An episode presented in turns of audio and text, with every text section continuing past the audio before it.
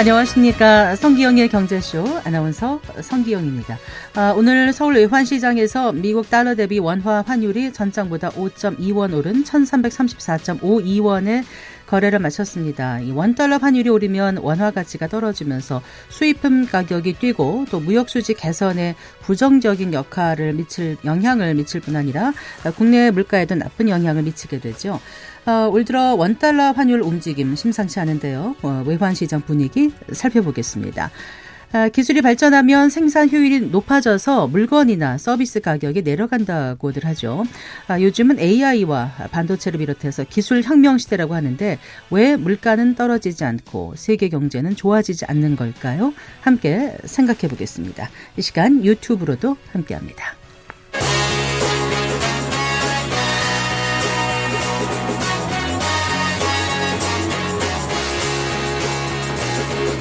경제 시야를 넓혀드립니다. 투자의 지름길을 안내합니다. 돈 되는 정보를 발견하는 시간. KBS 1라디오 경제쇼. 아, 오늘의 주요 경제 뉴스부터 살펴보겠습니다. 경제 뉴스 브리핑 손서구 경제평론가와 함께합니다. 어서 나오십시오. 네, 안녕하세요. 안녕하세요.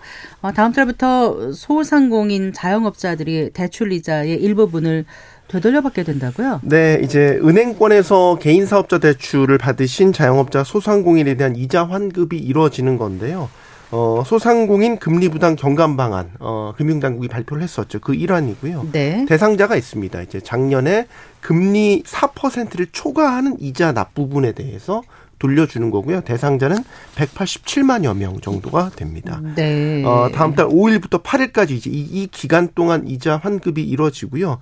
이자 환급금 어, 따져보면 어, 총 1,300, 아, 죄송합니다. 1조 3,600억 원 규모로 1인당 평균 73만 원 정도의 이자를 돌려받으실 수 있게 됩니다. 그러면 이제 별도로 신청을 해야 됩니까? 별도 신청 절차가 없습니다. 없어요. 네. 다만 이제 이자를 납부한 기간에 따라서 돌려받는 이자 환급분이 달라지게 됩니다. 네. 즉 이제 작년 말까지 이자를 납부한 기간이 1년 이상인 차주의 경우에는 어 이번에 이제 이자 환급 기간에 어 환급 예정액 전액을 돌려받게 되시고요. 납부 기간이 1년 미만 인 차주에 대해서는 작년에 납부한 이자분에 대해서 일단 이번에 먼저 환급을 받고요. 네. 이제 올해 납부한 이자분이 또 있지 않습니까? 거기에 대해서는 이제 앞으로 1년 동안 분기별로 나눠서 환급을 받게 됩니다. 어, 최근에 이 대한대출 플랫폼이 이제 워낙 인기다 보니까 관련해서 보이스피싱 같은 게 기승을 부리고 있거든요. 네. 이것도 조심하셔야 됩니다. 아까 이제 별도의 신청 절차가 없다고 말씀드렸잖아요. 그런데 이제 이자 환급을 해줄 수 있다라고 하면서 뭐 예를 들어 개인 정보를 요구한다거나 혹은 추가 대출을 권유하는 만약에 이런 전화를 받으시면 네. 그건 100% 보이스피싱이니까요. 각별히 유의하셔야 됩니다. 알겠습니다. 근데 이제 금융 은행이 아닌 네. 그뭐 제2금융권이나 이런 데서 받은 경우는 또 있을 네. 거 아닙니까? 그 부분에 대해서도 이자 환급 해주는 건가요? 네, 포함됐습니다.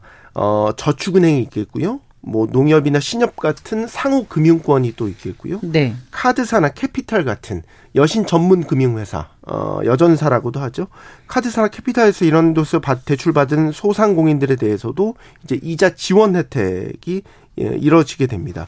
근데 다만 이제 금리를 환급하는 기준이 좀 달라요. 아까 은행권은 4% 초과분이라고 말씀드렸잖아요. 네네. 네. 어, 이건 좀 다릅니다. 지원 대상은 이제 작년 말 기준으로 했었을 때, 어, 중소금융권에 금리 5% 이상 7% 미만 금리의 사업자 대출을 보유하는 개인 사업자, 법인, 어, 소기업이 대상이 되겠고요. 네. 어, 수혜 대상은 약 40만 명으로 추산이 되고 1인당 이자 지원이 가능한 대출액이 어, 또 최대 1억 원으로 한정이 되기 아, 때문에 아, 어, 이걸 따져서 1인당 최대 환급액을 따져 보면 150만 원 정도가 됩니다. 음, 네. 근데 하나 이게 차이는 은행과 달리 신청 절차가 별도로 필요합니다. 아. 이거는 어, 알아두셔야 됩니다. 저축은행 상호금융권, 카드사, 캐피탈사 네, 이런 데서 대출 받으신 분들은 네 절차가 있군요. 신청하는 게.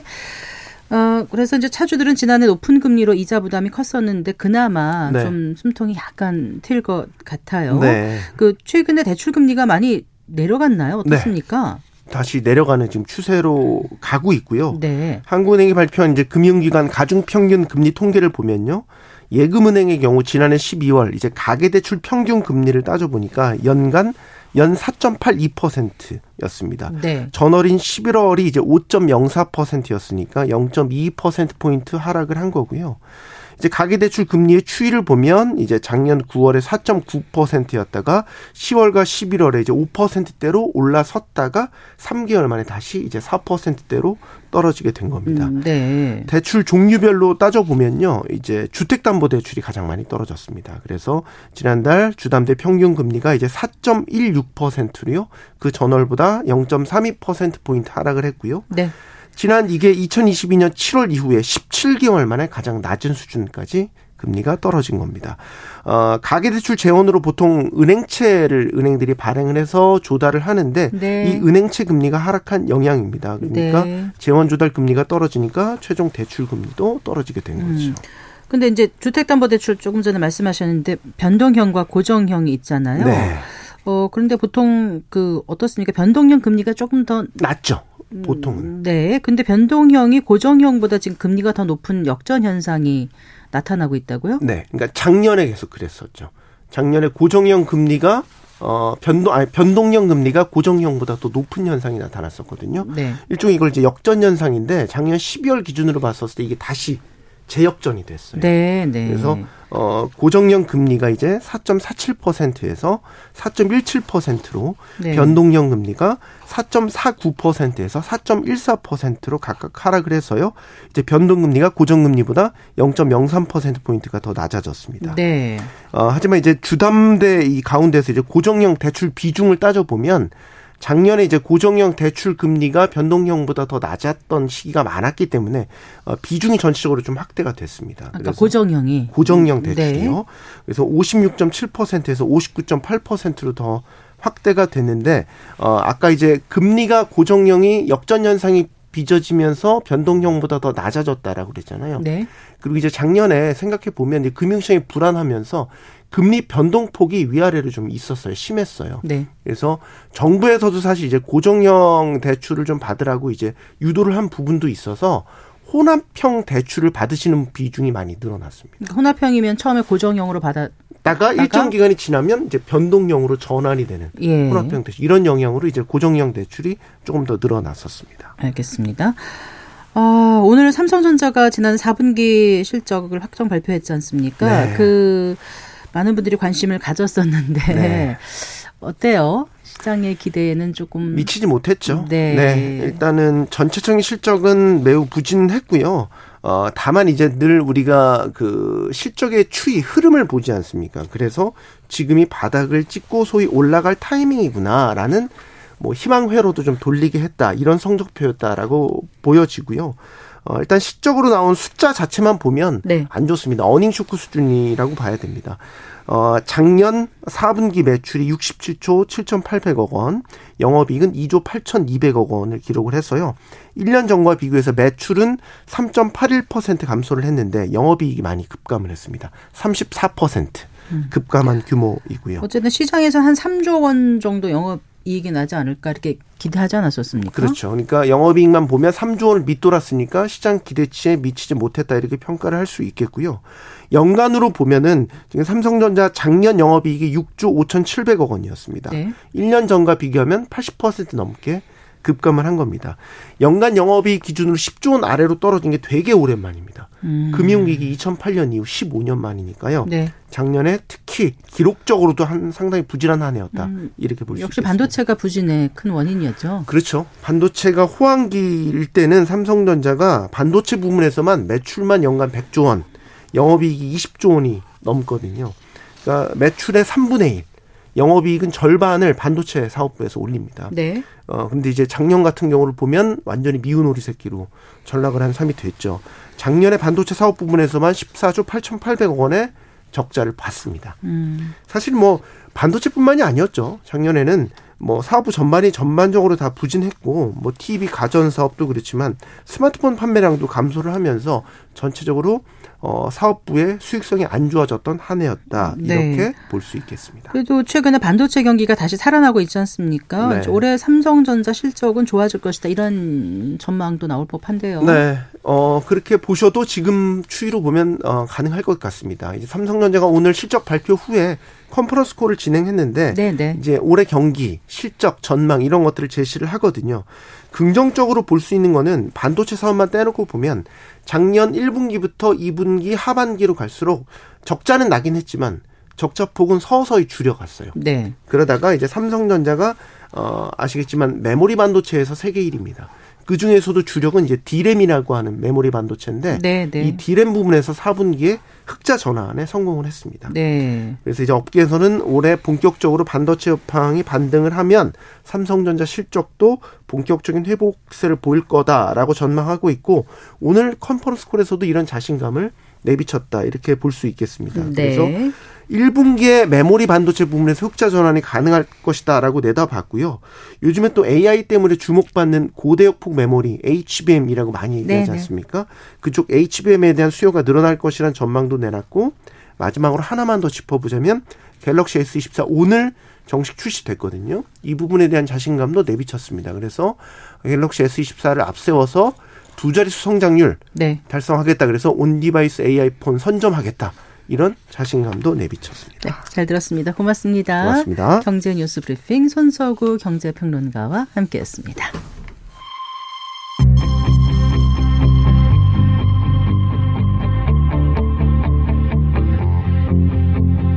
경제 전문가의 one point 레슨. 꼭 알아야 할 정보와 이슈를 알기 쉽게 풀어드립니다. 대한민국 경제 고수와 함께 투자의 맥을 짚는 KBS 일라디오 경제쇼. 진행의 성기영 아나운서입니다. 4시 17분입니다. 아, 연초부터 원화가 약세를 면치 못하고 있습니다. 달러를 제외한 엔화, 유로화 등 주요국들의 통화 가치도 약세를 보이고 있는데요. 어, 내일부터 이틀간 열리는 미국 연준의 FOMC 정례 회의가 환율 시장의 흐름을 바꿀 수 있을지 한번 전망해 보겠습니다. 변정규 미즈오은행 전무 스튜디오에 모셨습니다. 반갑습니다. 안녕하세요. 안녕하세요. 어, 지난해 모셨을 때 전망을 어떻게 하셨었죠? 원달러 환율. 아, 원달러 환율이 1, 4분기 정도까지 조금 이제 그 1,300원대를 유지하다가 네. 이후에 약세로 전환한다고 이렇게 말씀을 드렸습니다. 네. 근데 이제 원달러 환율이 올해 초에 이제 강세를 보이고 있잖아요. 네. 네. 오늘만 해도 얼마에 끝났죠? 오늘 그 1334.70에 끝났습니다. 네, 종가가 5.2원 올랐어요. 예, 네. 어제보다 조금 올랐어요. 어저께 그저께 조금 이렇게 그 뭐 어저께 내려왔었는데 이 반납을 다 하고요. 네. 다시 올라왔습니다. 네. 그 근데 아주 기초적인 질문이 될지 모르겠는데요. 원 달러 환율이 맞냐? 달러 원 환율이 맞냐? 이렇게 물어보시는 분들이 계세요. 네, 그러니까 이제 우리가 원 달러 네. 하면은 원을 기준으로 하는 거냐, 달러를 기준으로 하는 거냐 이렇게 되는데 맞습니다. 1달러에 얼마 하니까 달러 원이 아니냐. 그리고 이제 환율 고시할 때 전 세계에서 통용되는 국제 그, 그 기준 있지 않습니까? 네. 기, 기준으로 따지면 달러 다음에 위안 N1 이렇게 내려가더라고요. 예, 네. 맞습니다. 네. 거의 외환 딜러 수준이신데요. 아니, 제가 찾아봤어요. 하도 궁금해가지고. 네. 맞습니다. 네. 달러 원이 맞습니다. 이제 네. 기준 통화 항상 앞에 나오고요. 네. 그 다음을 상대 통화라고 하거든요. 저희가 그 네이버 같은 우리나라 포털에서 들어가면 다 원 단위로 했기 때문에 네. 원 달러 환율, 달러 원 환율 이렇게 넣어도 다 똑같이 우리가 아, 뭐 이렇게 자주 봐왔던 1,300원대 환율이 나오실 거예요. 네. 그런데 이제 구글이나 외국 포털에 들어가면 이게 다 네. 다르거든요. 네. 쓰는 그 통화가 다 다르기 때문에 그래서 달러 원 환율 이렇게 치면은요. 우리가 네. 원하는 그런 환율이 나오지만 원 달러 환율 이렇게 치면은 0.00 이렇게 나옵니다. 그러니까요. 그래서 어쨌든 우리는 그냥 누구나 다 그냥 이렇게 쓰고 있으니까 그대로 그냥 가져가는 게 이해가 쉽다라고 네. 생각해야 되는 거죠. 한국 사람이니까요. 원 네. 달러든 달러 원이든 아마 다 이해를 하시기 때문에 큰 문제는 없습니다. 알고만 쓰면 됩니다. 네, 어쨌든 기준이 되는 거는 원이 아니라 달러다. 네. 라고 생각하면 예. 되는 거죠. 원 달러 환율할 때. 예. 네. 그래서 지금 이제 최근 1,300원 1,330원대를 계속 넘기고 있는 거 아닌가요? 네, 오늘도 네. 그래서 조금 이제 아침에는 좀 이렇게 그 여러 가지 수요 좀 있긴 있었지만 좀 소강 상태였는데 좀 조심스러웠어요. 이제 FOMC 결과도 내일 아침 나오고 하기 때문에. 네네. 근데 네. 이제 갈수록 어, 달러 강세가 좀 지속되더니 오후 늦게는 좀 내려왔습니다. 네. 그래서 NDF 지금 역외 선물할 시장에서는 다시 조금 하락한 가격을 보이고 있어요. 아 그렇군요. 네.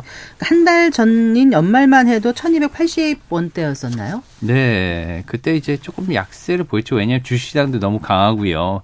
이렇게 그 불장이라고 하잖아요. 그러면서 이제 투자 열기가 막 불어넣어지니까 이제 안전자산들보다는 좀 위험자산, 부동산 뭐 뭐 그 주식 이런 네. 그 투자 자산 쪽에 많이 몰릴 거다 이렇게 해가지고 열기가 고조됐었는데요. 네. 그 다음에 이제 그 위험자산 쪽에 이러한 그 선호도가 좀 죽다 보니까 네. 현재 달러나 금 같은 안전자산이 좀 많이 강해진 편입니다. 네.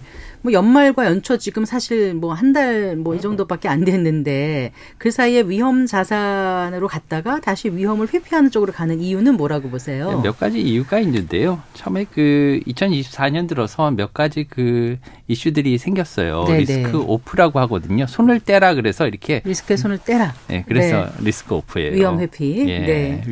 위험 자산 손을 대라 하는 건 on, risk on 이렇게 이해하시면 편리합니다. 근데 네. 그 risk off 상황이 몇 가지 연출이 됐는데요. 이스라엘 하마스 전쟁이 작년에 시작됐는데 이게 좀 확대될 전망이 음. 강해졌고요. 네. 미국도 좀 참전하게 될 것 같은 이런 불길한 요인들도 있었고요. 특히나 그, 그 대만 해협 관련해서 네. 예. 대만 총선이 있었는데 그걸로 해서 좀 이제 그 텐션이 강해졌어요. 그 그런 것들로 인해서 좀 위험 회피 상황이 발생했고요. 특히나 뭐 한반도에서도 뭐 어, 북쪽에서 여러 가지 얘기를 하다 보니까 음. 그런 것들도 이제 환율이 상승하는데 영향을 준 것 같습니다. 네. 예. 그래서 지금 달러가 좀 초강세 분위기를 어, 보이고 있는데요. 네. 앞으로 조금 이제 잦아들 때가 됐어요. 어, 예. 잦아들 때가 됐다. 예. 어떤 면에서 그렇게 말씀해 주시는 예. 거죠? 왜 그러냐면 이제 연준의 기대감이 그 연준의 금리 인하 기대감이 굉장히 높아졌었거든요 작년에. 그랬죠. 예, 네. 그것 때문에 이장까지도 뭐 맞습니다. 네, 구체적으로 금리 인하가 될 거란 기대를 막 부풀렸지 않습니까? 네, 금리 인하를 네. 갖다가 논의했다고 이렇게 시인을 했었잖아요. 예, 예. 예, 그렇기 때문에 이제 주식이 전 세계적으로 막 올랐었는데. 네. 상반기 되면서 좀 물가도 생각보다 안 떨어지고요. 네. 미국의 GDP도 생각보다 높은 것 같고 굉장히 경제가 좋은 것 같으니까 이제는 오히려 금리 인하를 빨리 못할 수도 있는 거 아니냐. 네. 그리고 연준 위원들도 지금 뭐 그렇게 너무 김치국 마시지 마라는 네, 네. 톤의 얘기를 하다 보니까 시장이 이제 우리가 너무 빨랐나 음. 이런 생각을 하다 보니까 자꾸만 채권금리 다시 올라가고요. 네. 그리고 주식도 떨어지고 이런 상황이 왔었어요. 근데 지금 이제 이 내일 앞으로 다가온 FOMC 결과를 봐야 되겠지만 네. 앞으로 연준은 기준금리 인하를 실제로 빨리 인하할 가능성이 높습니다. 아, 그렇게 보시는 근거는요? 여러 가지 문제가 며칠 전만 해도 그 크리스토퍼 월러 연준 이사 같은 경우는 네. 금리 인하는 체계적이고 신중하게 진행돼야 된다 하면서 금리 인하 안 할 것처럼 해서 시장의 기대를 다 꺾는 것 같은 느낌이 있었거든요. 그렇죠. 네. 근데 그렇게 하다 보니까 채권 수익률이 굉장히 올라갔습니다. 특히나 지금 중국이나 일본 같이 아, 미국 국채에 많이 투자하던 국가들이 있잖아요. 네네. 네. 이 국가들도 지금 자국의 이슈들로 인해서 미국 국채를 조금씩 팔아야 하는 그런 입장에 놓여 음, 있거든요. 음, 네. 예, 그리고 미국의 연준은 지금 양적 긴축이라고 하는 QT를 단행하고 있습니다. 이 QT는 네. 이제 이때까지 사준 채권을 네. 이제 다시 사지 않거나 아니면 네. 만기되는 채권을 그냥 놔두는 거예요. 차원을 아, 하지 않는 거죠. 네. 그래서 중앙은행이 사실은 미국 국채를 가장 많이 사주는 효자손이었는데 이것을 그만두다 보니까 어. 이제 국채 수익률이 자꾸 올라가는 거예요. 네. 기업들도 왜 그러냐면 채권을 갖다 발행했을 때 5%에 안 살래? 그러면 이제 6% 그럼 음. 사줘. 7% 그렇죠. 사줘. 미래에 대한 거니까. 그죠. 네, 채권은. 이자율을 더 줘야 되는 거죠. 네. 그래서 미국의 국채 수익률이 이렇게 올라가다 보니까 새로 발행할 때 금리를 더 줘야 되고 네. 그렇게 되면 미국의 부채가 기하급수적으로 아. 늘어난 이런 악순환에 처해 있다는 겁니다. 네. 예, 그래서 이런 것들이 전부 다 미국의 지금 부채 상황 악화. 그래서 지금 모든 사람들이 뭐 제피 모건의 제이미 다이아몬드 총재도 미국의 부채 수준은 정말 나쁜 상황에 이르렀다 이렇게 네. 얘기를 하고 있지 않습니까? 네. 이런 것들이 다 지금 여러 가지로 연준에 압박을 주는 그런 상황에 지금 처해 있는 거죠. 음. 그래서 부채 수준이 이렇게 안 좋다 이러면은 그게 금리를 인하시켜야 된다는 말씀이신 거예요? 어, 그 부채 수준도 그렇고요. 네. 지금 여러 가지로 기업들의 발행, 그 다음에 미국의 상업 부동산, 네. 또 모기지가 문제가 많은 상황입니다. 네, 네. 예, 지금 이제 임차인들이 버티다 버티다가 지금 많이 공실이 굉장히 많다고 그렇다면서요? 그래요. 예, 저는 해외에 좀 안 나가 봐가지고 저도요. 네. 뭐 캘리포니아 사시는 분들 이런 데 얘기를 들어보면 네. 예전에 그렇게 뜨거웠던 뭐 샌프란시스코, 뭐 LA 부동산 시장이 특히나 상업용 부동산 시장이 이게 우리가 실리콘밸리 은행도 망했잖아요. 네. 부도가 났는데 그렇게 그 망한 이유가 뭐냐면 예전에 벤처 캐피탈들이 굉장히 잘 됐었는데 음, 네, 네. 이 회사들이 이제 부도나가 나고 하니까 네. 거기에 이제 새를 들던 네. 그런 그 수요가 많이 없어진 거예요. 네. 그래서 사용식 부동산이 많이 떨어졌죠 가격이. 네. 임차인들도 줄어들고 다시 채워져야 되는데 안 채워지니까. 예, 안 네. 채워지니까 여기에 대해서 이제 계속 버티고 있는데 그 주인들이 언제까지 버틸 거냐. 그래서 최근에 민주당 의원들이요 음. 합동으로 해서 그 파월 이장한테 금리 내려달라고 탄원서를 제출했어요. 아, 그랬었나요? 예, 네. 공식적으로 요청을 했습니다. 네. 이 정도 수준까지 이르렀어요. 아, 그러면 이제 금리를 내릴 수밖에 없는 사정은 확실한데 네. 그게 이제 그럼 이번에 할지 언제 할지 이번은 좀 할지 빠를 거예요. 그러니까 그런 언급이 나올지 뭐 이제 이런 게 좀 시장에서는 궁금하지 않겠습니까? 맞습니다. 오랫동안 정확하죠. 시장에 계셨으니까 지금 분위기면은 어떻게 될 거라고 내일 당장을 보시면은요 네. 굉장히 그 쪽집게 같은 질문을 해주셨는데 지금 내일이 어떻게 될까 이 말씀이시잖아요. 음. 이제 보시면은 이제 그 연결해서 저희가 생각해 보면 파월 입장 입장에서는 지금 굉장히 시장을 냉각해 놨습니다. 네. 저희가 이 그 물을 갖다가 꽝꽝 얼려놨어요. 유동성을 얼려놓고 이제 더 흘러가지 못하게 이렇게 굉장히 기준금리 상단이 5.5%면 굉장히 높은 수준이거든요. 네, 네, 네. 무위험 자산인 미국 국채가 5.5%면 굉장히 높은 수준이죠. 네, 그러네요. 예, 그러니까 시장이 굉장히 경색이 돼 있어요. 냉각이 돼 있고 그래서 이렇게 꽝꽝 얼었으니까 잘못 톡 치면 이 병이 깨집니다. 음. 깨지면 또 다 똑같아요. 이게 사회생활이고 뭐 유기 물질 같은 그런 역할을 하기 때문에 깨져버리면 이때까지 냉각했던 것들이 다 흘러 넘쳐서 처음부터 양적 완화를 새로 시작해야 됩니다. 그럼 물을 조금 따뜻한 물을 살살 부어야 돼요? 살살 시, 시장을 달래야죠. 이제. 달래야 돼요. 예, 네. 달래야지 깨지지 않습니다. 이제 깨져버리면요. 연준의 목 표는 아예 처음부터 다시 가야 되기 때문에 연준이 이때까지 뭐 했냐는 얘기가 나올 수가 있어요. 네. 예, 네. 그렇기 때문에 전부 다 도로아미타불이 되기 때문에 그것은 굉장히 피하려고 하기 때문에 연준의 파월 이장은 굉장히 조심스럽게 앞으로 나올 가능성이 있습니다. 그래서 내일은 제 생각에는 조금 비둘기적으로 나오지 않을까. 예전처럼 세게 나오지 않을 것으로 생각합니다. 매파적으로는. 네. 그러니까 금리 인하에 대한 기대는 좀 살려주는 식으로 네. 하는데 이제 언제인지는 조금 애매하지만 조금 기대를 살려놓는 정도까지. 네, 그렇게 갈 것으로 네. 생각하고요. 네. 오늘도 되게 중요한 발표가 하나 나왔습니다. 뭐죠? 그 일본의 네. BOJ 의사록이 은행이요. 네. 의사록이 어. 떻게 나왔습니까? 네, 2주 만에 나왔는데 성명서가 이제 발표가 됐고 2주 만에 나왔는데 어, 구체적으로 거기에 이제는 네. 우리가 어, 금리 인상을 네. 어, 단행할 수 있는 그런 상황. 인상. 음, 예, 네. 이 인상할 수 있는 그러한 그 분위기는 조성이 됐다. 네. 이렇게 공식적으로 거기에 언급을 하고 있습니다. 네. 문서에. 네. 굉장히 큰 변화죠. 네. 이것은 사실상 아베노믹스의 종료를 예. 시사하는 음. 문구기도 합니다. 네. 잠시 후에 그 일본 얘기도 좀 해보고요. 근데 이제 사실 우리가 미국 금리 인하만 바라볼 수는 없는 거 아닌가라는 생각이 들고 뭐 제롬 파월 의장의 입에 따라서 이렇게 환율이 무조건 다 춤추는 건가 싶기도 하고 맞습니다. 근본적으로 우리의 그 외환 시장을 또 어, 좌지우지할 수 있는 우리 경제의 기초 체력에 또 좀 관심을 가져봐야 되는 게 아닌가. 만약에 우리가 정말 경제 구조가 탄탄하고 이러면 이렇게까지 영향을 받는 건가 싶기도 하고 이게 궁금해서 였습니다. 맞습니다. 사실은 가장 중요한 게뭐 최근에 Korea discount라고 많이 얘기를 하잖아요. 우리나라가 뭐 달러 인덱스, 달러 인덱스가 이제 주로 달러의 가치를 이렇게 대변해 주는 지표로 많이 사용하고 있는데요. 달러 인덱스가 생각보다 많이 안 올랐음에도 불구하고 이런 달러 원 환율은 그것보다 더 많이 춤추는 변동하는 이런 상황을 많이 연출했기 때문에 네. 이것은 이제 한국의 경제의 특수성, 그다음 최근에 우리 뭐 경제가 좀안 좋았잖아요. 이런 것들 그리고 앞으로 우리 기업들이 얼마나 잘할 것인가 외국에서 회의적인 것들 이런 것들을 불식시키고 우리의 펀더멘털이 다시 강하게 나가면 뭐 해외에서 그 달러 강세가 일어나도 원하는 오히려 그것을 방어할 수 있는 이러한 기초 체력이 될 수 있습니다. 네.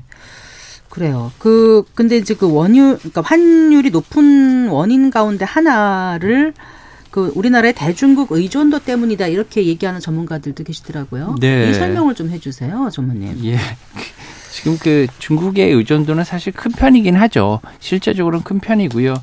특히나 이제 반도체와 소비재 수출의 의존도가 많이 높기 때문에 외국에서는 한국의 그 경제가 중국에 많이 이렇게 의존도가 높은 거 아니냐. 특히나 이러한 어, 생각을 많이 갖고 있어요.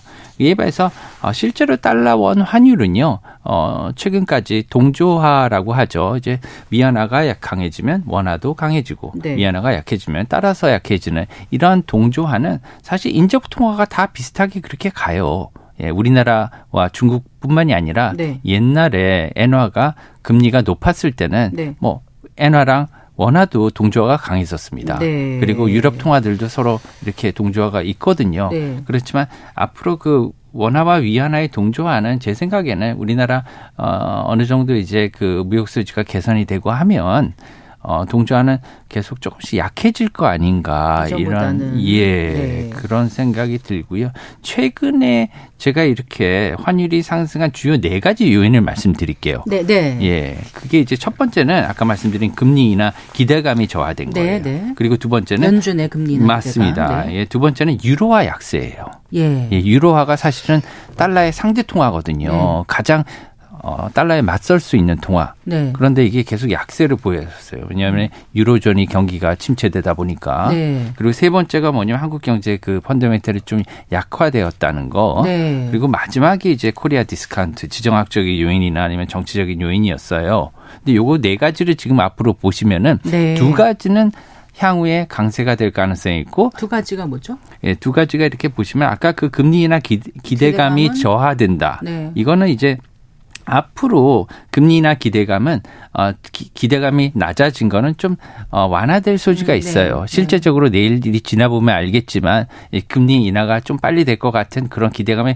다시 살아날 수 있거든요. 네. 그렇게 되면은 이제 달러 약세로 전환될 수 있는 그런 모노멘텀이 되고요. 요거는 또 하나는 두 번째는 어 이제 그 아까 유로화 약세 있지 않습니까? 네네. 네. 요거는 계속해서 달러 강세 요인으로 작용할 것 음, 같아요. 네. 안 좋지만 왜냐하면 유로와 유로 존의 그런 경기 침체가 단번에 이렇게 개선된 것 같지는 않습니다. 네. 세 번째는 이제 한국 경제 펀드멘터 약화된 거는 요거는 이제 우리 무역 수지가 어, 개선이 될 것 같지만 요거 조금 시간이 걸릴 것 같고요. 마지막 네. Korea discount 요인은 이거는 확실하게 개선될 것으로 네, 생각해요. 네, 네. 예, 그래서, 그래서 이네 가지 중에서 그러니까 미국 연준 금리 인하 기대감하고 Korea discount 이 문제는 좀 해결이 될 것 같으니까 네, 맞습니다. 나머지 유로화 약세라든가 우리 경제 전 자체 그 어떤 fundamental 이 맞습니다. 좀 주의 깊게 계속해서 봐야 된다. 이 말씀이신 것 같아요. 네. 근데 중국에서는 또 뭐 대규모 증시 기금, 증한 기금 마련한다는 보도가 나왔잖아요. 네. 그래도 중국 위안화 하락세는 계속 될까요?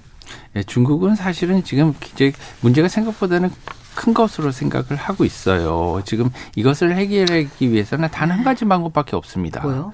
뭐냐면은 돈을 갖다가 투입을 해야 돼요. 근데 돈을 투입을 하려면은 갑자기 무역 수지가 좋아져서 아니면은 투자 경기가 활성화돼서 해외 투자자가 굉장히 많아져서 이 돈이 들어와서 집을 다 사줘야 됩니다. 그러기에는 그게 힘들죠. 그런 상황이기 때문에 네. 그렇기 때문에 앞으로는 조금 음. 좀 경기가 그 침체가 지속된다고 봐야 되고요. 한 가지 최근에 중요한 문제가 있습니다. 뭐요? 그게 뭐냐? 형 헝다 가 완전히 뭐 부도 네. 처리됐잖아요. 네. 홍콩 법원에서 이것은 굉장히 큰 시사점을 우리나라 기업한테도 줍니다. 뭐냐하면 헝다는요. 헝다뿐만이 아니라 컨트리 가든 모든 이렇게 그 부실 기업들에 대해서 지금까지는 중국 정부가 모두 다 구제해 준다는 그런 대원칙을 갖고 있었습니다. 네. 우리 같이 큰 나라는 누구를 살려주고 누구는 죽이고 이런 거 안 한다 그랬거든요. 네. 그걸 다 이제 살려주겠다 그랬는데 이제는 도저히 안 되는 기업은 버리겠다는 거예요. 네. 예. 경종을 올렸군요. 시장에. 예. 네. 그렇기 때문에 이것은 이제 앞으로 음. 이제 중국 주식에도 영향을 미칠 것으로 생각합니다. 아까 그 N 일본 BOJ 말씀하셨잖아요. 네. 네. 근데 이제 마이너스 금리를 더 이상 안 한다고 말씀하신 건가요? 예, 마이너스 금리를 뭐라고 정확히 기억이 예, 안 나서 네. 의사록에서 예. 이제 앞으로 우리가 통화 정책을 전환할 수 있는 그런 준비 태세는 갖췄다는 거예요. 네. 예, 그래서 지금 당장 마이너스 금리를 포기하고 금리 인상을 단행하겠다는 건 아니고 음, 음. 금리 인상을 할 수 있는 그런 조건 분위기는 갖췄다는 거예요. 네. 여러 가지로 뭐 물가 상승률도 2% 이상 다, 그 달성을 했고요. 그래서 여러 가지 분위기 면에서는 달성을 했다. 네. 이제 그 시기를 조율하겠다는 겁니다. 음, 엔저가 계속되다 좀 나아지는 것 같더니 다시 또 원래로 돌아가는 분위기인 것 같더라고 일본 보면은요. 네. 네. 일본 그 엔저로 얻는 이득은 뭘까요? 있는 예. 것도 있을 텐데요, 분명. 맞습니다. 엔저로 많은 것을 얻었죠. 그리고 많은 것을 사실상 잃기도 했습니다. 이 점 같은 경우에는 수출 경쟁력이 아주 도움이 됐죠. 네. 여러 가지 수출하는 데 도움이 됐고요. 경기 부양에도 도움이 됐고요. 그리고 이제 주식 경기도 사실은 어떻게 보면 싸게 돈을 빌릴 수 있으니까 투자 열기가 많이 올랐어요. 네. 하지만 반면에 이제 이렇게 그 싸지니까 이제 물가 상승률을 갖다 올리는 데는 도움이 됐지만 이게 계속해서 물가 상승을 압박을 주니까요. 이게 문제입니다. 네. 계속 예. 또한 예 또한 이제 뭐 투자 열기 같은 경우는 해외 투자자는요 이렇게 마이너스 금리가 오래되면 투자하기가 어려워요. 왜 그러냐 금리 이렇게 낮으니까요. 아 이렇게 낮은데 어떻게 투자해 이렇게 생각하는 거죠. 금융 투자자 네, 입장에서는 돈값이 금리인데 네. 맞습니다. 네. 그리고 이제 엔화가 계속 싸지니까요. 네. 이제 뭐 다른 기초 자산 투자한 기초 자산이 올라봤자 엔화가 싸지면 아 이거 똔똔 아니냐. 음, 그래서 그 투자하기 어려운 거죠.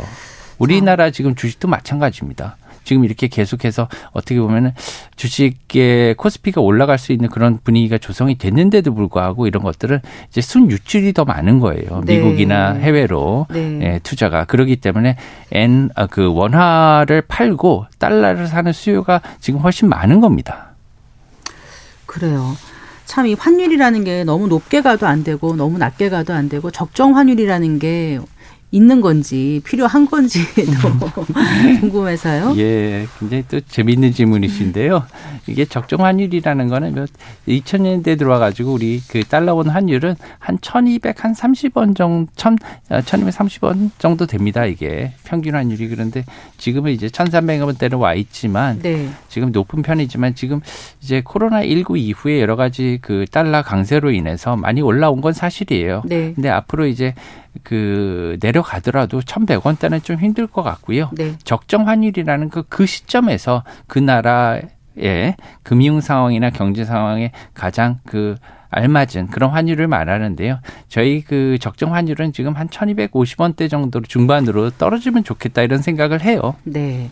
그 FOMC 회의에서 미국에서 금리 인하를 기대하는 그런 뭔가 어, 언급이 나올 것 같다고 조심스럽게 말씀을 해주셨는데 그렇다면 이게 원 달러 환율에는 어떤 영향을 줄지 예, 끝으로 좀 전망을 해보고 네. 시간 마무리하겠습니다. 알겠습니다. 네. 지금 그 내일의 그 FOMC는 좀 비둘기적인 발언을 할 수 있는 가능성이 높다고 저는 개인적으로 생각해요. 네. 예, 사실은 마켓은 오늘 어 좀 약간 어, 냉담하게 생각을 한 것도 사실입니다. 그렇기 때문에 달러 강세로 이어졌거든요. 올랐잖아요. 예, 네. 올랐습니다. 그래서 파월 의장이 어, 금리 인하를 쉽게 금리 인하를 쉽게 이렇게 선언하지 않을 것으로 생각을 했지만 제 생각엔 여러 가지 이유로 인해서 지금 신용시장 여러 가지를 달래하는 입장에 놓여 네, 있어요. 네. 그렇기 때문에 좀 조심스럽게 이렇게 접근을 할 것 같고요. 그렇게 되면 달러 약세에 영향을 줄 것으로 생각합니다. 네. 그래서 어, 내일은 달러원 환율이 좀 내려갈 것으로 이렇게 전망을 하고 있습니다. 그 외환시장 구조 개선 방안 하나만 더 여쭤볼게요. 이게 네. 어떤 내용인지 아주 짧게 좀 브리핑해 주신다면. 네, 외화 그 지금 그 외환 시장이 이제 국내 투자자들만 왜 그 참가를 할 수가 있게 돼 있어요. 국민 금융기관들만. 네네. 근데 해외 금융기관도 참여할 수 있게 이렇게 문호를 개방해 주는 거거든요. 음, 네. 이제 그리고 이제 외환 시장도 거래 시간도 이제 새벽 2시까지. 어머나. 엄청나게 고강도의 업무에 시달리시는 분들 많아지시겠네요. 예, 네. 그렇지만 외국인 투자자 입장에서는 뉴욕 시장까지 이제 거래를 활발하게 할 수 있으니까 너무 좋은 그러니까 거죠. 그런 거죠. 예. 네. 처음에는 이제 그 미미할 것 같지만 앞으로 이런 것들이 어, 외환시장 개방, 전면 개방의 그런 어 시발점이거든요. 네. 그래서 이렇게 되면은 앞으로 원화가 이제 앞으로는 안정적이고 이제 음. 강세 통화로 전환하는데 음. 이제 일조할 것으로 생각을 하고 있습니다. 좀 도움이 될 거다 이런 판단하시는 네. 거군요. 네, 말씀 잘 들었습니다. 고맙습니다. 네, 감사합니다. 네, 미주은행의 변정규 전무와 얘기 나눠봤습니다.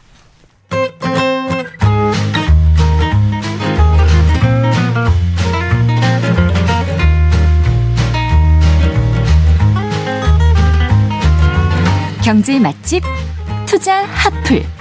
지금은 돈 벌기 딱 좋은 시간. KBS 일라디오 경제쇼.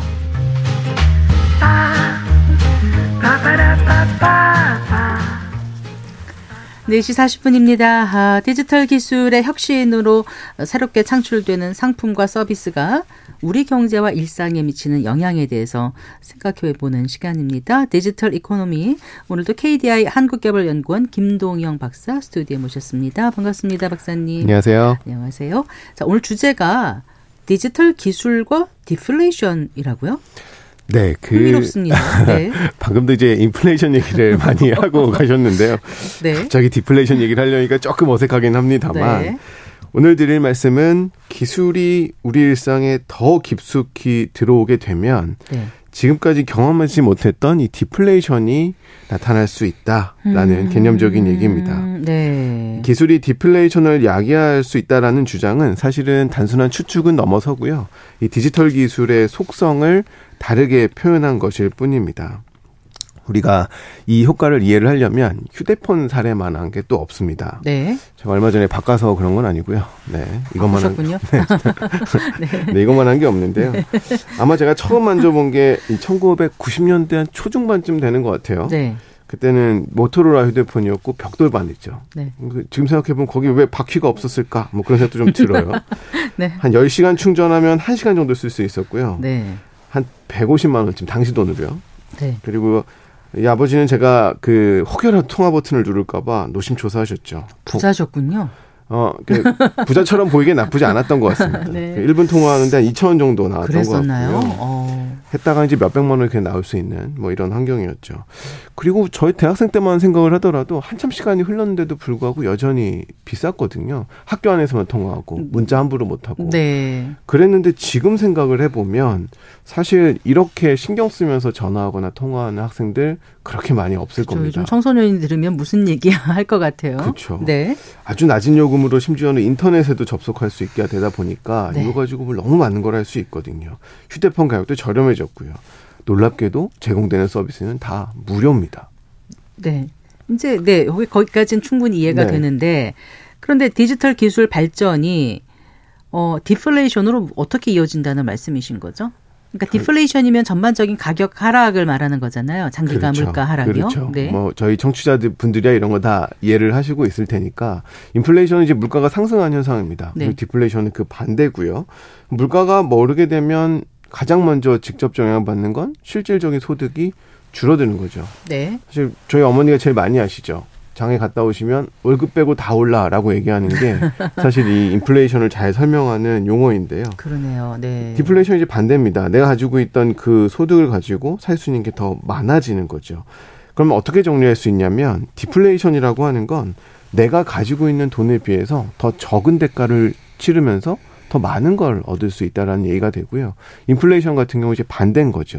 같은 돈이지만 더 적은 것을 얻을 수밖에 없는 그러한 현상으로 정리할 수가 있습니다. 네. 디지털 세상이 이렇게 찾아오게 된다면 과거에는 굉장히 많은 대가를 치르고 누려야 됐던 것들이 심지어 굉장히 낮아지거나 심지어는 무료로 이런 상품과 서비스를 누릴 수 있는 환경들이 곳곳에서 나타나고 있기 때문에 네. 이런 것들이 지금은 아주 일부에서 경험을 하고 있지만 산업 전반, 시장 전반으로 퍼지게 되면 경제 전반에 이런 영향을 미칠 수 있다라는 거죠. 조금 좀 확장해서 말씀하신 게 아닌가요? 그러니까 전반적으로 디플레이션이 오는 게 아니라 네. 디지털 기술이 발전했는데 그냥 전자기기 가격만 떨어질 수 있는 거 아닌가요? 맞습니다. 전자기기나 혹은 이런 디지털 일부에서 이런 현상이 나타나고 있는 건 분명 사실입니다.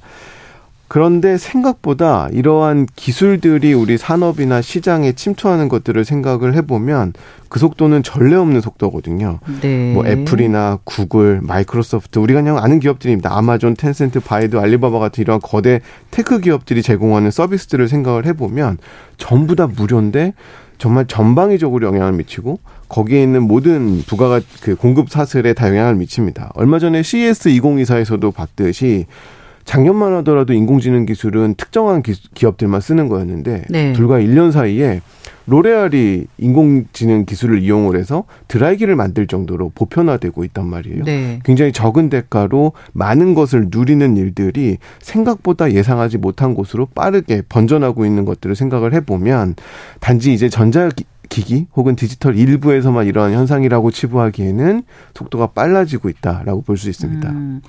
조금 더 여쭤볼게요. 디지털 기술 발전이 지금 말씀하신 디플레이션을 일으켜서 산업 전체에 영향을 준 사례 네. 어떤 게 있을까요? 어, 방송국일 겁니다. 네? 그 정보 유통 산업일 건데요. 네. 과거에 생각을 해보면 사실은 정보가 권력이라고 했던 시절들이 길었습니다. 제4의 권력, 언론. 뭐 이렇게 얘기했었잖아요. 네, 물론 그건 이제 그 그립감을 얘기하는 거였다면 제가 말한 권력은 네. 이러한 시설이 있고 네. 엄청난 설비가 있어야만 신문을 만들 수 있었고 이 방송이라는 걸 통해서 네. 정보를 유통해 줄 수가 있었잖아요. 그랬었죠. 네. 그런데 어느 순간 구글이라고 하는 검색 창이 등장을 하면서 기존에는 뭐 담아낼 수도 없었던 양의 정보들을 심지어 무료로 유통을 해주게 됩니다. 그 덕에 이제 많은 정보를 유통하는 신문사나 방송국들이 네. 점점 점점 이제 다른 그 지위를 확인하게 돼가고 있는 거죠. 말씀을 참 조심스럽게 하시네요. 아, 다른 그렇죠. 지위를 아, 네. 확인. 제가 방송국에 와가지고 네. 네. 뭐또 또 다른 정보 유통을 보면 이제 컨텐츠 분야도 있습니다. 뭐 네. 넷플릭스 같은 건 대표적이죠. 네. 전에 DVD를 빌렸어야 됐는데 네. 그 블록버스터 같은 경우에 최고 강점은 뭐냐면 사람들이 자주 가는 곳에 오프라인 매장이 굉장히 많다라는 거였거든요. 네. 그런데 당시에는 당연했죠. 왜냐하면 다운로드 하나 받기도 굉장히 힘든 시절이었는데 네. 야 어떻게 넷플릭스 같은 게 나오겠어라고 생각하는 게 너무나 자연스러웠을 겁니다. 네. 그런데 어느 순간에 갑자기 넷플릭스라는 서비스가 나타나기 시작을 했고요. 네.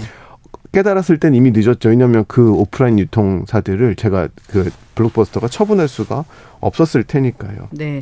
블록버스터가 그 전에 그 비디오 대여점을 대체했던 거죠? 아, 아 비디오 대여점이었습니다. 아, 네, 그랬나요? 네. 네.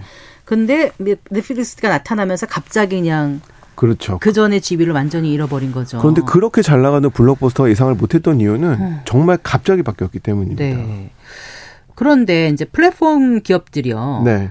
여기가 그 디플레이션 효과에 중요한 역할을 한 것 같아요. 할 것 같아요. 앞으로. 맞습니다. 그 계속 이제 뭔가 빨라진다 이런 얘기를 제가 드리고 있는데요. 플랫폼 비즈니스만큼 변화를 빠르게 가져가는 비즈니스도 또 없습니다. 네. 뭐몇 차례 설명을 드렸는데 이 네트워크 외부 효과라는 것 때문인데요. 네, 네. 전통적인 기업들은 규모의 경제로 수익을 창출합니다. 음. 규모가 커질수록 이 경쟁자를 위협할 수 있는 구매력이나 협상력이 높아지는 구조였는데 네트워크 효과는 사용자가 많아지면 많아질수록 그 가치가 높아지죠. 네. 전화기가 대표적입니다. 전화기 저 혼자 들고 있으면 아무런 의미가 없잖아요. 다른 상대방이 들고 그렇죠. 있어야 전화의 가치가 생기고 그렇죠. 두 명이 가질 때, 세 명이 가질 때 전화의 가치가 훨씬 더 커지는 거니까 네. 이 피드백 루프가 기하급수적으로 나타납니다. 음. 그러다 보니까 이 플랫폼 비즈니스가 가져가는 변화들이 굉장히 빠르고요. 또 네. 하나는 공급 측면을 굉장히 강하게 압박합니다. 그러니까 플랫폼은 마치 소비자를 위한 어떤 비즈니스라고 많이 알려져 있어요. 그런데 그걸 어떻게 구현해내냐면 공급을 다 확보합니다. 네. 그래서 우버는 차량들을 전부 다 확보하고요. 네. 에어비앤비는 집을 공급하려는 사람들 다 확보해서 네. 이들을 경쟁을 시킵니다. 아마존에는 수십 수억 개의 제품이 올라오겠죠. 어마어마한 네. 것들이 나오고 네. 구글은 심지어 130조 개의 웹페이지를 경쟁시킨다고 볼 수 있는 130조라 그러셨어요? 그렇죠. 아, 사실 이것도 더 많을 겁니다, 지금은. 네. 그러면 경쟁이 이루어지고 경쟁이 이루어지면 가격은 떨어지게 거죠. 되죠. 그 편익을 누가 누리냐면 소비자들이. 소비자. 그럼 소비자들 입장에서 훨씬 더 적은 대가를 누리고 음. 훨씬 더 풍요로운 혜택을 받을 수 그게 있는. 그게 이제 디플레이션 효과라는 그렇죠. 말씀이신 거죠. 맞습니다. 그런데 이제 이 지점에서 이런 질문을 드리고 싶어요. 네. 전 세계가 인플레이션으로 다들 이제 머리가 아팠었는데 네. 지금 디플레이션 가능성을 얘기하시는 게 듣기에 따라서는 자꾸 이렇게 의문점을 제기하게 네, 되는 네, 거죠. 네. 좀 비현실적인 것 같기도 하고 여전히 일부 아니야? 이런 네. 생각이 들어요. 맞습니다. 뭐 사실 뭐 방어할 생각은 없습니다. 이게 그럴 일들이 있을 수 있다라는 건데 네. 사실 요 전에 이제 인플레이션에 대해서 굉장히 상황을 잘 설명해 주셨는데요. 이게 인플레이션이 어떻게 계속해서 이어졌냐 전 지구적으로 살펴보면 부채라는 것 때문에 인플레이션이 가능해졌던 겁니다. 음, 네. 물가라고 하는 게 사실 오르기만 한다면 나한테 별로 안 좋은 거잖아요. 네. 네, 월급의 가치가 계속 떨어지는데요. 그런데 부채라는 레버리지 전략을 통해서 자산을 구입할 수 있었다면 네. 내가 자산을 가진 사람이라고 생각을 해본다면 인플레이션은 되게 반가운 일입니다. 그렇죠. 자산 가치가 올라가죠. 자산은 명목 가치에 따라서 네. 같이 올라가니까요.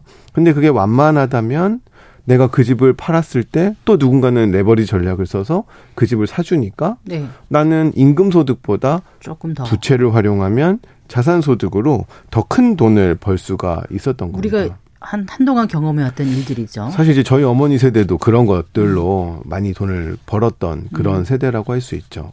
종전까지 했다가 이제 점점 얕아지는 것 같긴 음, 하지만. 네. 그런데 이런 것들이 이제 거의 끝나간다라는 거죠. 사실 뭐 그 전략이 나쁘다고 볼 수는 없습니다. 왜냐하면 그 덕분에 금융의 힘 덕분에 많은 가난들을 해결할 수가 있었거든요. 네. 미래를 땡겨왔지만 그래도 균형을 잡아서 잘 해왔습니다. 그런데 이제 무분별해지는 모습들이 나타나기 시작을 했죠. 이제 글로벌 금융위기 전후의 모습들인데요. 그때는 이제 높아진 자산을 가지고 얻은 돈을 네. 이제는 뭐 흥청망청 쓰는 겁니다. 요트를 사고 뭐 잔치를 벌이기 시작을 하는 거죠. 예전에는 성실하게 음. 자산을 높이고 그걸로 또 살아가고 이런 모습을 보였는데 그게 무분별해지다 보니까 이 자산 가치는 계속 끝없이 오르는데 남도 그러니까 나도 하고 서로 다 따라서 하는 맞습니다. 거죠. 안 하면 바보 되는 것 같고. 맞습니다. 약간 네. 용의자의 딜레마 게임에 네. 빠지는 거죠. 네. 그런데 문제는 갚아야 되는 돈은 계속 그대로라는 겁니다. 음. 이 잔치가 끝나게 되면 네. 갚을 돈이 없는 거죠. 그래서 이러한 상황들을 생각을 해 본다면 네. 부채로 인플레이션을 끌고 가는 시대는 거의 끝이 나가고 있고 네. 더 재밌는 건 기술을 개발하는 벤처 회사들은 부채라는 걸 통해서 기술을 개발을 합니다. 그러면 이제 그 기술이 어느 정도 그 선을 넘어버리면 네. 디플레이션의 압력도 굉장히 커지게 되는 네. 인플레이션의 압력은 작아지고 네. 디플레이션이 높아진다면 그 시점이 저도 언젠지는 모르겠으나 디플레이션이 시장 전반에 퍼지는 이러한 압력이 높아지는 시기가 찾아오는 거죠. 네. 그래서요? 네. 그래서 이제 우리는 그 디지털 기술이 디플레이션에 미치는 영향들을 조금은 이해를 해야 되는데요. 계속 의문이 드는 이유는 사실 여기에 있습니다. 인간의 뇌가요 기하급수적이라는 걸 잘 못 받아들입니다. 음, 네. 그래서 이런 예시를 하나 가지고 왔는데요. 인도에서 체스 게임이 발명됐더니 왕이 너무 기뻤어요. 심심했던 찰나 너무 재밌는 기술을 네. 나오니까 모든 걸 다 해주겠다 했더니 음. 발명가가 어 그러면 첫날은 첫 번째 칸에 쌀 하나, 음. 두 번째 날에는 쌀 두 톨, 네. 세 번째 칸에는 쌀 네 톨. 네. 이런 식으로 체스 대 체스 칸에다가 쌀을 제곱해서 주세요라고 얘기를 했습니다. 네. 세상에 이렇게 소박한 상이 있나 음. 하고 그렇게 하여라라고 했습니다. 네. 그랬더니 그런데. 끝까지 왔더니 제가 이 숫자를 적어왔는데요. 네. 다 읽을 수가 없고요. 5천억 톤에 맞먹는 양의 아, 쌀이 되었습니다. 갑자기 집에 가서 해보고 싶어졌어. 오늘날 전 세계 쌀 생산량이 5억 톤 정도입니다. 아. 왕이 화가 났고 네. 목을 잘랐습니다. 종이 한 장도요. 네. 50번을 접으면 네. 1,001억 킬로가 넘는 양의 길이가 됩니다. 왜냐하면 아. 제곱으로 커지기 때문에 아. 되게 어색하잖아요. 그래서요. 지금 이 기하급수적이라는 게 어떻단 말씀이시죠? 기하급수적인 성장이 기술의 디지털 기술이라고 하는 것과 접목이 되면 네. 굉장히 많은 산업 분야에 빠르게 접목이 될 거고요. 블록버스터가 넷플릭스를 예상하지 못했던 것처럼 굉장히 많은 분야에 들어가게 됩니다. 그렇게 되면 기술이 제공하는 풍요로 인해서 새로운 노동력은 더 이상 필요하지 않은 영역들이 음, 많아지게 되고요. 네. 그럼 빚은 이미 많은 상태였겠죠. 어. 그러면 고용에 대한 부정적 효과로 소득은 줄어들게 되고 게다가 디플레이션이 생기게 되면 이제는 부채가 무거워집니다. 네. 더 많은 돈을 갚아야 되는 것처럼 보이게 되는 거죠. 네. 그래서 이런 문제를 방지하기 위해서는 기술이 디플레이션에 어떤 영향을 미치는지에 대해서 한 번쯤은 생각을 해봐야 합니다. 네, 어떤 준비가 필요할지 정말 많은 생각을 하게 하는 그런 말씀이었습니다. 네, 말씀 잘 들었습니다. 고맙습니다. 네, 감사합니다. 네, 김동영 KDI 한국개발연구원 박사와 얘기 나눠봤습니다. 성기영의 경제쇼 어, 마칠 시간입니다. 저는 아나운서 성기영이었습니다. 고맙습니다.